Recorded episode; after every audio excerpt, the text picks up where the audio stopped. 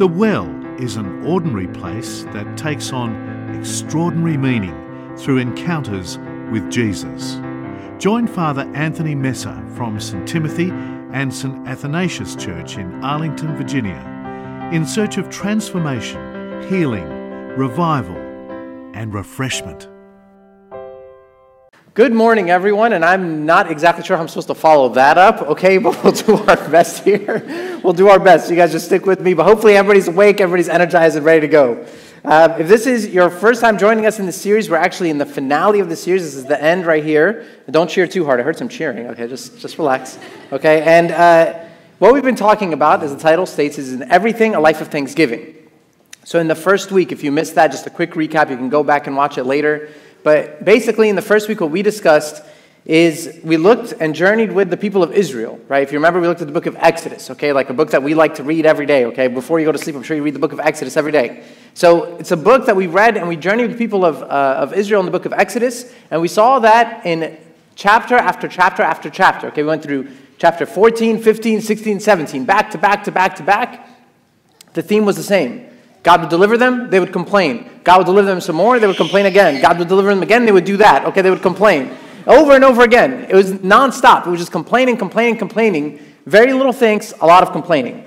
And what we discussed in that first part is that what we realize is the complaining and the thanksgiving is not just circumstantial, but it's really a mindset. It's something that we have to actually work on and develop. If you remember, our three foundational things that we kicked off the series with were these right here is that we have to recognize our negative tendencies, we have to renew our minds, um, and we have to rejoice in God's gifts, okay? We talked about recognizing our negative tendencies because naturally, for whatever reason, that's where our minds kind of go. Our minds kind of tend to be cup half empty approach rather than cup half full, okay? For example, if your car breaks down, you're not thinking about, like, oh, I guess it's going to be fun trying to figure out a new car, okay? You automatically think about things that the car broke down, right? It just naturally, that's how we think. Second thing we talked about is the importance of renewing our minds daily, okay? And that's in, in the Word of God, and because God is telling us who He is and who we are to Him, and that's really important. And we talked about also rejoicing in God's gifts. So that was the first week. Then last week we talked about letting it go. Okay, if you missed last week, we talked about letting it go, and you guys wrote down your prayers or the things that you wanted to let go on the note card. We took them and we prayed for those things on the altar. Like we took your prayers. Actually, I'll tell you kind of a behind the scenes. I took your prayers, and even before this Sunday, I took your prayers after the well last Sunday, went to the altar, and we prayed right then and there. I said, I don't want to miss an opportunity to pray for everything that people have on their heart, so we prayed for it right then and there on the altar. And we said, we got to let go of the things that weigh us down, the barriers that get between me and God. The things that I want to live a life of thanksgiving. I want to say thank you, God. I want to be joyful and live that life, but there are just things that are weighing me down. And that's what we talked about last week. So, as we're wrapping up this series, today is the last day, and, and we kind of just want to wrap it up. The question that I wanted to tackle with you today is a question that is naturally going to come up as we go through any series, okay? You'll learn something, it'll be fun for a couple of weeks, but then what now? What next? The question that I had on my mind, and maybe you have it on your mind, is a life of thanksgiving possible? Is it really possible? Like we talked about it the first week, talked about it the second week, and we, have, we had practical things that we were going to do. But is it really possible when it comes down to it? Sometimes, sometimes, the best thing the devil can get you to do is nothing. Sometimes, the best thing that the devil can get you to do is nothing. The best thing. Like sometimes we think, devil wants me to sin and to fall into this thing. Sure, sometimes. But sometimes the best thing, the best thing the devil can get you to do is absolutely nothing. So maybe at one point you were moved in this series about something that was in your heart and you said, you know what, maybe I do need to live this life of things. I need to change things a little bit. And the devil's going to come and he'd say, come on, that sounds like a lot of work. Like who has time for that? Like, your life is hard. Don't people understand, like, the circumstances that you got going around you? Like, who's going to do all this? And maybe you're thinking to yourself, maybe I'll start, but I know I'm going to fail. Well, if by that approach, we would never do anything in life. Okay? If, if my approach in life was, I'm not going to do X because I'm going to fail, then I'm really going to do nothing, ever. Because naturally, in everything in life, you're going to have your ups and your downs. My hope is that as we end the series today, is that you're believing and you're really convicted that this life of thanksgiving is not only possible, it's actually sustainable. Like it's not something that's like pie in the sky theory. I'm saying we can actually do this. Our memory verse, in case you forgot, is from 1 Thessalonians, where St. Paul tells us, In everything give thanks, for this is the will of God in Christ Jesus for you.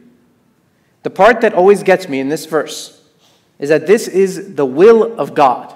The will of God is for us to be people of thanksgiving, to live lives of thanksgiving. And if you remember, we talked about if I want it and God wants it, we know also the devil wants the opposite. If I want it and God wants it, the devil wants the opposite. That's how it works.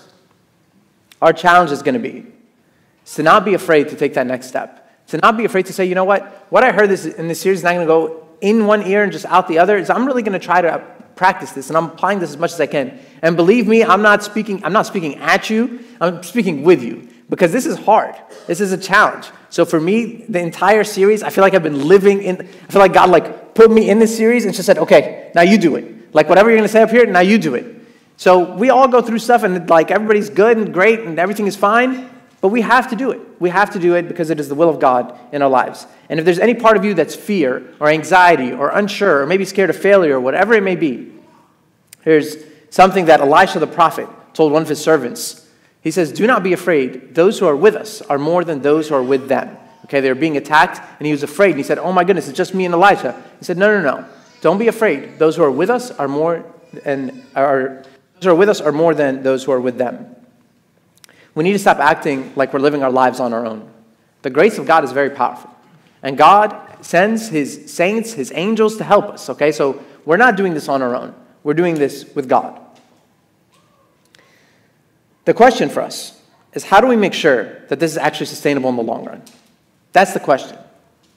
Because there's going to be times, and I guarantee you, there's going to be times, and again, maybe these past two weeks you've lived it, there's going to be times where you don't want to live a life of thanksgiving. Like, you want to complain. You feel like, I, I want to complain. I want to be angry. I want to be sad. Don't tell me to give thanks. You're going to have those feelings in those moments. First thing I wrote down as I was thinking about this to myself and knowing that these times are going to come. The number one thing we have to do is no matter what happens, is we have to remain in the presence of God. Remain in the presence of God. And I know we say that a lot. But I think this is so vital and so important, especially when we're going through those difficult times. Because some of us, when we go through those difficult times, tend to drift away. Okay, forget a life of Thanksgiving. We just drift away altogether.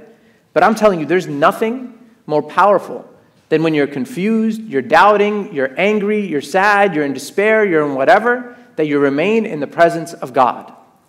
One of my favorite stories, we're going to go through it together today, is in John chapter 6. Okay, John chapter 6 is famous for one of the greatest miracles of all time that's recorded in all of the Gospels, is the five loaves and the two fish. Okay, everybody loves the five loaves and the two fish.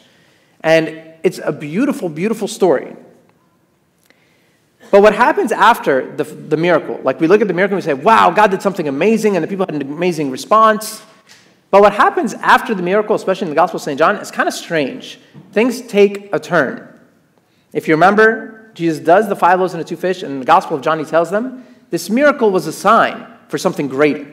This miracle was a sign. Like, I'm not here to just give you bread, I am the bread of life. Okay, if you remember that statement. And then Jesus, doing only what Jesus can, says the most shocking statement of all time. He says the most shocking statement of all time. Imagine somebody comes up here, imagine I come up here today and I say the following then Jesus said to them, Most assuredly I say to you, unless you eat the flesh of the Son of Man and drink his blood, you have no life in you. For my flesh is food indeed, and my blood is drink indeed. He who eats my flesh and drinks my blood abides in me, and I in him. Forget everything you know if you like you grew up in the church. Forget everything you know about like the Eucharist. And yeah, like I've heard this verse before. Forget everything you know about that. Take this at face value. How would you react to a statement like this? This is Shocking, scandalous, at the very least confusing. Like on one hand, we know this man is a great, like maybe they thought he was like a great prophet. Okay, clearly he's sent by God. He just took five loaves, two fish, and fed, some people estimate about 20,000 people. That's crazy. like 20,000 people, if you all came to my house today and I said, and I called Sherry, say, hey, I just invited a few people at, at, uh, from church just to come over and, you know, can we just whip up something real quick? She said, sure, how many people are coming? Oh, I don't know, like 300. What would you respond? She's like, uh, that's not like a whipping up real quick type of thing. Like, we need a plan for this. Well, if this, let's just say we're a few hundred people here, imagine 20,000 people. And Jesus takes five loaves, two fish, and says, oh, that's enough. I can feed 20,000 people with that. So, on the one hand, you look at that, and the people are looking at that, the disciples are looking at that, and they're saying, wow, that's crazy. Jesus did, um, like, there's nothing this man can't do. This, he's incredible. And then he follows it up with this. This is like, this is the follow up. Like, if you were like a marketing genius, you'd go the miracle and you say, okay, now follow me. But this is the follow up. It doesn't make any sense we see that the response of not just the people, okay, the response of the people was crazy, but some, some specific people had a weird response to this. Or some of us would say, probably not that weird. Listen to this. From that time, many of his disciples went back and walked with him no more. Let's pause here for a second. From that time, many of who? His disciples. Jesus, who just performed an amazing miracle like, this is an amazing miracle. Follow it up, follow it up with, now who's with me? Who's going to follow me? Everybody. Like, everybody would follow him. But he followed up with a statement that was so shocking that his disciples, some of his disciples, left him. And then, not, so Jesus kind of doubled down, okay, in the statement before. Then he triples down. And he looks around, he looks at the 12, and he says, Do you also want to go away? Oh my goodness. Like, this is like everything anti ministry, okay? If you're building like a ministry or corporation or whatever, Jesus, are you trying to lose business? Like, you trying to lose business? Trying to lose followers? Like, what's going on? This is us in life. Sometimes we're going through life and we are presenting with certain circumstances, and the circumstances are great. And we're saying, Thank you, God. God did so many great things in my life. Thank you, God. Thank you, God. Thank you, God. And then the same God, there's another set of circumstances. And I'm like, what are these? How could the God who gave me this allow this? The two don't make sense. I'm confused. That's the disciples. And some of them walked away. They didn't remain in his presence because they couldn't get it. They got the five loaves and the two fishes and said, wow. But then this, this didn't make sense. So they couldn't hold on to this anymore. From this episode, we get one of my favorite verses of all time. One of the like the best mic drop verses of all time. So Jesus looks at the 12 and he says, "Hey, not let me explain to you what just happened. Let me explain to you what I'm talking about. Do you want to go away also?" And somebody is bold enough, and you can probably guess who it is, to speak up St. Peter. But Simon Peter answered him, Lord, to whom shall we go? You have the words of eternal life. Also, we have come to believe and know that you are the Christ, the Son of the living God. This is a mic drop moment for St. Peter. That is the best answer of all time. Notice what St. Peter is not saying. St. Peter's not saying, oh, yeah, I get the eat the flesh and drink blood thing. That's like, that's easy. That's like elementary school stuff. That's not what St. Peter's saying. St. Peter is saying, like, what St. Peter's saying here is, truthfully, I don't get it. I don't get it. I don't I got the, the five loaves and the two fish, we got that. I don't get this. But what I do know is I have nowhere else to go. I got nobody else. There's nowhere else to go. What could I possibly do? You have the words to eternal life. We know that you're the Christ, that you're here to redeem us, that you're here to save us. I don't get it. I'm confused, but I'm not going to go anywhere. St. Peter, what he teaches us in this moment, and we'll come back to St. Peter, is no matter what, I will remain in his presence. No matter what, I will remain in his presence. When I'm confused, when I'm doubting, when I'm angry, because we're talking about a life of thanksgiving. So, of course, there's going to be the opposite. Things are going to happen. It's easy to, to thank God when things are going well. That's easy. But what St. Peter's telling us is there's nowhere else to turn, there's nowhere else to go. You have to remain in his presence. Lord, to whom shall we go? You have the words eternal life, and we know you're the Christ. Sometimes I've seen people in the past like leave the church because something happens in their life and, and they don't like understand why it happens. And, and just kind of as a, as a heads up, sometimes people will come to us uh, expecting that I have an explanation for why this and this happened. Explain to me why this and this happened. I'm saying, I would love to, but sometimes I don't know. Like, I'm not God. I don't know why this and this happened. I would love to be like, oh yeah, I'm so smart that I can give you a theological answer why this person got cancer and not that person. I would love to. I would love to tell you why this person is going through this real struggle at home eh, or at work or whatever, but this person is doing fine and getting promoted everywhere. I would love to, but I don't know. I don't know. But what I do know is this remain in his presence. Remain in his presence. And sometimes we don't like that answer, but truthfully, this is the way through life. This is the only way through life, is remaining in his presence.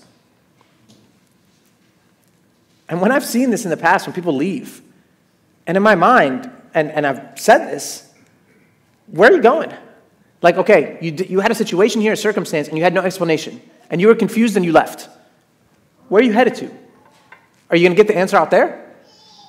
I, you're not going to get the answer anywhere else. Where are you going? This to me breaks my heart more than anything else. Is when I see people leaving when they don't have to leave. And then they start chasing things.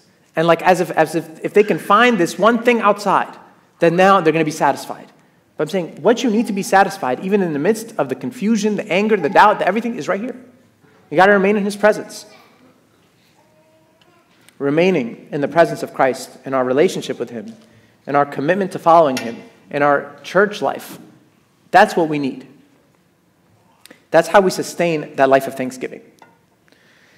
The second thing is we got to be patient. I believe, when we talk about patience, I believe that uh, like a few years from now, I imagine like when my when my kids are old as me, they're going to be talking about patience the way we talk about dinosaurs. Okay, like it's going to be an extinct virtue. It's going to be extinct because think about it. Think about your life. If your laptop is slow, you're like, oh, this thing is the worst. This thing's a piece of junk. Anybody remember like uh, dial-up? Okay, raise your hand anybody remember dial-up? Okay, remember remember the weird noises your internet used to make to start up? And you're like, is this thing gonna explode or like what's gonna happen? You remember that? It seems like ages ago, ages ago. But this is our lives now. Like patience out the window. Amazon, okay, Amazon has taught us all impatience, okay? If something takes longer than two days, and especially with the poor delivery, by the way, be nice to those delivery guys during this Christmas season, okay? Like, they're carrying like tons of, of gifts and all this stuff, and it's like, my thing is not going to come before. Shira was telling me yesterday, I ordered something where it's not going to come until after Christmas. I'm like, yeah, they got like a million things. Like, they're not Santa Claus. Like, they're not going to, what, what's going on here? Of course. But our patience level is going down and down and down and down. And I'm afraid that we're going to extrapolate that in our lives, like in our spiritual lives. St. James tells us why it's so important to be patient. And actually, we, Father Anthony shared this in sermon earlier today.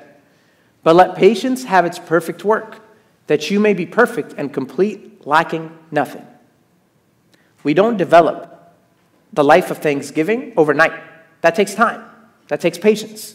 It's a process of perfection or completion, a process of perfection or completion, lacking nothing. So we have to remain in the presence of Christ. We have to be patient. That's the only way.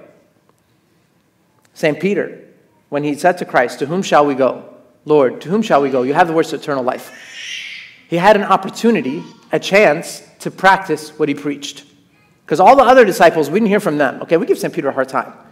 But the same St. Peter that denied Christ, which we'll get to in a bit, is that St. Peter that spoke up. Like this was a chance. Imagine like a stock. You see a stock going up, up, up. That's like the five loaves and the two fish. And then eat my flesh, drink my blood. The stock's coming back down. Okay? The stock's coming back down. Because this was a vital moment in the ministry where the disciples could have walked away. But St. Peter was the one who spoke up and said, We're not going anywhere. Nobody's going anywhere. St. Peter had a chance to practice this patience. And we all know the story, okay, about St. Peter denying Christ. But maybe some of us, like, we don't focus on his actions after denying Christ. So we know he like we always see like St. Peter and Judas. Okay, so St. like they were both sorrowful after what they did. Okay, like St. Peter wept, Judas was really sorrowful. Okay, so but one of them remained, one of them was patient, and the other one left. Listen to what St. Peter was going through and what he was doing after the denial. This is from the Gospel of John, chapter 21, one of the most beautiful chapters in the Gospels. After these things, Jesus, Jesus showed himself again to the disciples at the Sea of Tiberias. And in this way, he showed himself Simon Peter, Thomas called the twin, Nathanael of Cana of Galilee, the sons of Zebedee, and two others of his disciples were together. Simon Peter said to them, I'm going fishing. Okay, let me just explain what's going on. So, Jesus had already shown himself to the disciples multiple times after his death. So they knew he was risen. They knew he was risen. Then they're sitting together, okay, but Jesus wasn't with them the way he was with them all, like he wasn't with them all the time. So he left. So they're sitting together, and the disciples are together. And St. Peter's there with the rest of the disciples. And he tells them, I just want to go fishing. If you were to explain the spirit of what's going on in Peter's heart, you would say defeated. Defeated. You say, how, could, how can you be defeated? Like Christ is risen. How can we have Christ is risen and defeated St. Peter? Well, you have to understand St. Peter. St. Peter was the most zealous. St. Peter, you could count on St. Peter. St. Peter would do anything for Christ. And if you remember, he told Christ, even if they abandon you, I'm not going to abandon you. So that was St. Peter. St. Peter, his heart was like on fire for God. But St. Peter fell. St. Peter denied. And they all ran away. So St. Peter, in that moment, despite the resurrection, still felt defeated. So he didn't have it in him. Like I imagine, after the denial, he couldn't even really look like the other disciples in the eye. Because before they knew, St. Peter, you, know how, you knew how St. Peter was. But afterwards, kind of like defeated St. Peter, down St. Peter. But what I love about St. Peter is despite all of that, he wasn't in the best state, maybe, but he hung around. He remained in the presence. When Christ appeared, St. Peter was there with the rest of the disciples. He wasn't like, Where's Peter? He hung around. He remained patient because he knew. He knew that Jesus would not give up on him. He knew that no matter what would happen, Jesus would not give up on him. And that not only he wouldn't give up on him, that he would receive something from Jesus despite his failures. He expected to receive something. What St. Peter shows us, and we're going to see how that how it works out here in just a second is remaining in his presence. This, this is the formula for today. We remain in the presence of Christ. We're patient, okay? We try our best to practice some patience. And then we expect to receive from God. I know it sounds like we shouldn't say this in church. We expect to receive from God. We expect to receive from God. We expect to receive something that's custom made for me and you. Since we're talking about gifts, okay? A custom made gift. Now, what that looks like could be different for every single person. And sometimes that gift, sometimes that gift is easy and it's a blessing and it's great. Sometimes that gift is not easy. But regardless, we expect to receive a gift from God that is custom made for us that is better for us in the long run. I can't imagine how hard it was for somebody who was so confident that he was following Christ, that he was willing to die for Christ, and then to have the failure that he had to deny Christ, he felt nothing. But he hung around. He remained in, his, in the presence of God. He remained in the presence of his fellow disciples. So that's like the church. He remained. He was patient. And after remaining and being patient, he received something unique, specific for, custom made for St. Peter himself. And we read about it in his conversation with Jesus on the shore. Jesus said to Simon Peter, Simon, son of John, or Jonah, do you love me more than these? Yes, Lord, he said. You know that I love you. Jesus said, Feed my lambs. Again, Jesus said, Simon, son of John, do you love me? He answered, Yes, Lord, you know that I love you. Jesus said, Take care of my sheep. The third time he said to him, Simon, son of John, do you love me? Peter was hurt because Jesus asked him the third time, Do you love me? And he said, Lord, you know all things. You know that I love you. I love this back and forth. If you were to ask St. Peter, St. Peter, what do you want from Christ? Christ is risen. You're feeling defeated. What do you want? I think St. Peter would have said, All I want is to say sorry and him to say, It's okay. That's it. That's really all I want. I just want to say sorry and him to say, That's okay. Like, it's okay. I forgive you. But Jesus had bigger plans. Jesus had bigger plans for St. Peter. It wasn't just forgiveness. Like we think forgiveness is the highest thing. Forgiveness is great. But Jesus had bigger plans for St. Peter. Jesus gave him forgiveness, but he gave him more than that. He said, Now you're going to be part of the divine plan. You're going to be part of the plan of salvation. You're going to be part of the story. People are going to read about you. You're going to go out and you're going to preach. You're going to go out and you're going to heal. You're going to go out and you're going to baptize. Like, that's crazy. I guarantee you that same, after this moment, Peter was so thankful. He was so thankful, so grateful. He could never forget this encounter with Christ. He could live the rest of his life, could never forget this. He had many encounters. He could never forget this encounter where Christ took him back. He said, Not only do I forgive you, but I'm going to do something even greater. I'm going to put you in the ministry. I'm going to make you great, St. Peter. You know, Jesus actually predicted this. Jesus predicted this in the Gospel of St. Luke, we read that he tells St. Peter a very scary statement. He said, Simon, Simon, Satan wants to what? Swift you like wheat, like crush you, destroy you. But don't worry, I prayed for you. And when you return, strengthen the brethren. So Jesus, this is, this is, this is how great God is. Jesus predicted the denial, he predicted the forgiveness, and he predicted his role in the ministry afterwards, way before it happened. Jesus is the greatest gift giver. Okay, I know we're all about the gifts during this season, okay? He's the greatest gift giver. If you have someone in your life that's, that's, that's like good at gifts, you appreciate this. Like if you have somebody in your life, who here is good at gift giving? Okay, raise your hand if you're good at gift giving. Okay, uh, not that many. Okay, I'm surprised. All right, oh, that's okay. I don't like gifts anyway, so it's okay.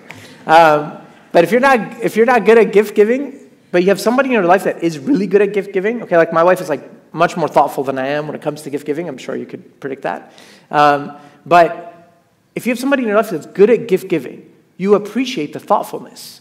You appreciate that it's not just like here's an Amazon gift card, like the customization of it. That's Jesus with us. That's Jesus with St. Peter.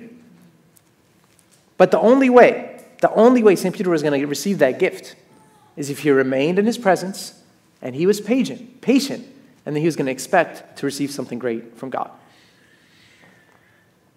Why this is so important as we're talking about thankfulness and being thankful and having that thankful mindset.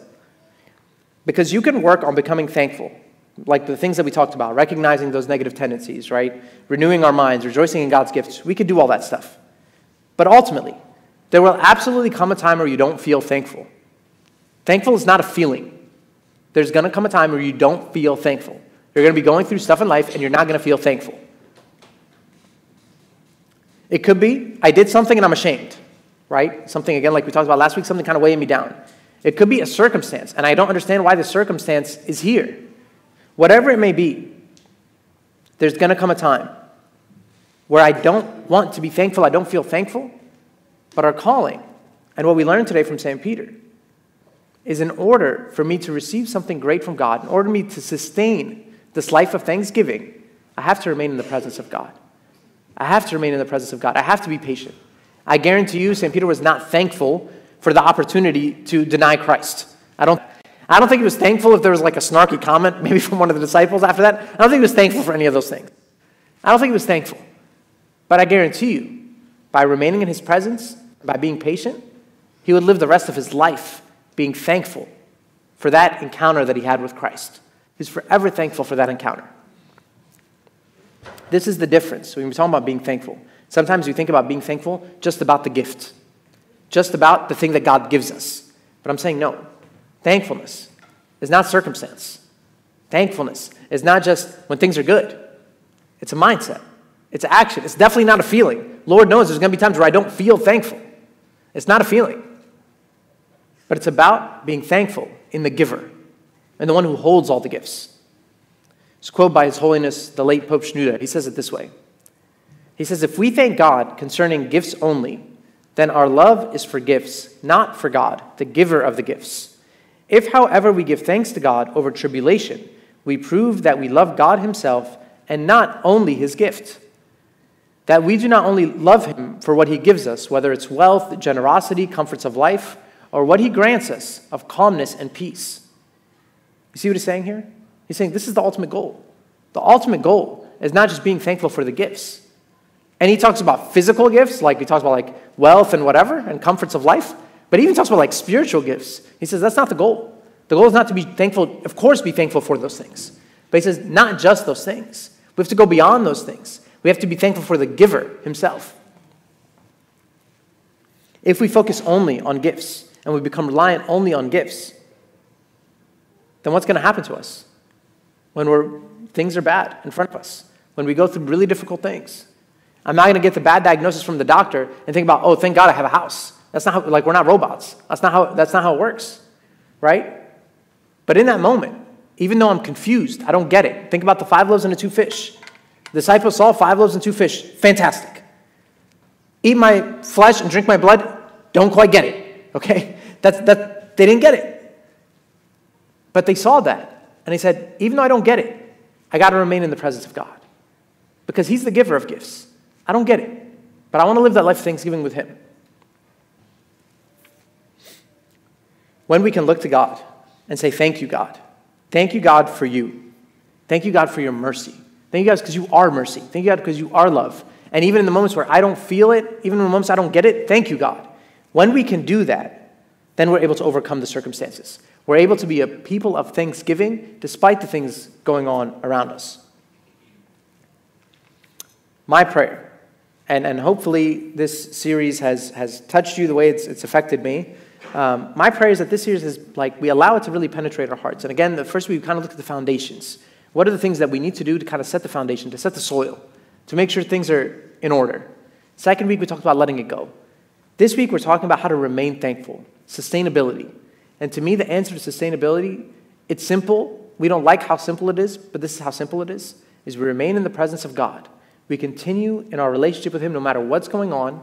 We're patient, even when we're confused, even when we don't understand. And then ultimately, we expect to receive that custom handmade gift from God. And we don't know what that looks like. But I promise you, whatever it is that He's going to give you, He's there with you and He's walking with you step by step. Hopefully, you got to experience some of that during the series. Maybe you'll watch it, maybe you'll send it to a friend, or whatever it may be. But in the end, I trust that if we are following this truthfully, that I believe with all my heart that God can turn us into people of thanksgiving and can transform our hearts and our minds. Let's stand up and pray together. In the name of the Father, and the Son, and the Holy Spirit, one God, amen. Lord, we thank you for just being an awesome God, being a God that loves us so much, uh, the one that is, that is always just taking care of us, um, whether we see it or don't see it, whether we understand or don't understand. Help us, Lord, trust in you. Help us, Lord, remain in your presence. Remain in your presence when, when we're doubting, when we're confused, when we're angry, when we're sad, whatever it may be. Might not get it, but allow us, Lord, to remain in your presence. Allow us to trust that you are still in, in the midst of everything with us, Lord, that you're there holding us by the hand. Allow us, Lord, to be patient. We, Lord, Lord, we know we struggle with that sometimes, and, and we rely on your grace for that. Allow us to be patient, Lord. And allow us, Lord, to believe that you're a good God, that you're a God that, that gives generously, and that whatever it is that comes from your hand, Lord, it is what is good for us in the long run. Lord, we believe in you, we trust you, and we love you. Help us, Lord, in our weakness.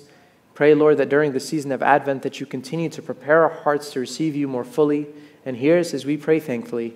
Our Father, who art in heaven, hallowed be thy name. Thy kingdom come, thy will be done, on earth as it is in heaven. Give us this day our daily bread, and forgive us our trespasses, as we forgive those who trespass against us. And lead us not into temptation, but deliver us from the evil one. In Christ Jesus our Lord. This talk was brought to you by Upper Room Media. We hope that this talk has, through the grace of God, touched your heart, and we pray that it will not only inform you, but will also transform you and your life with Christ.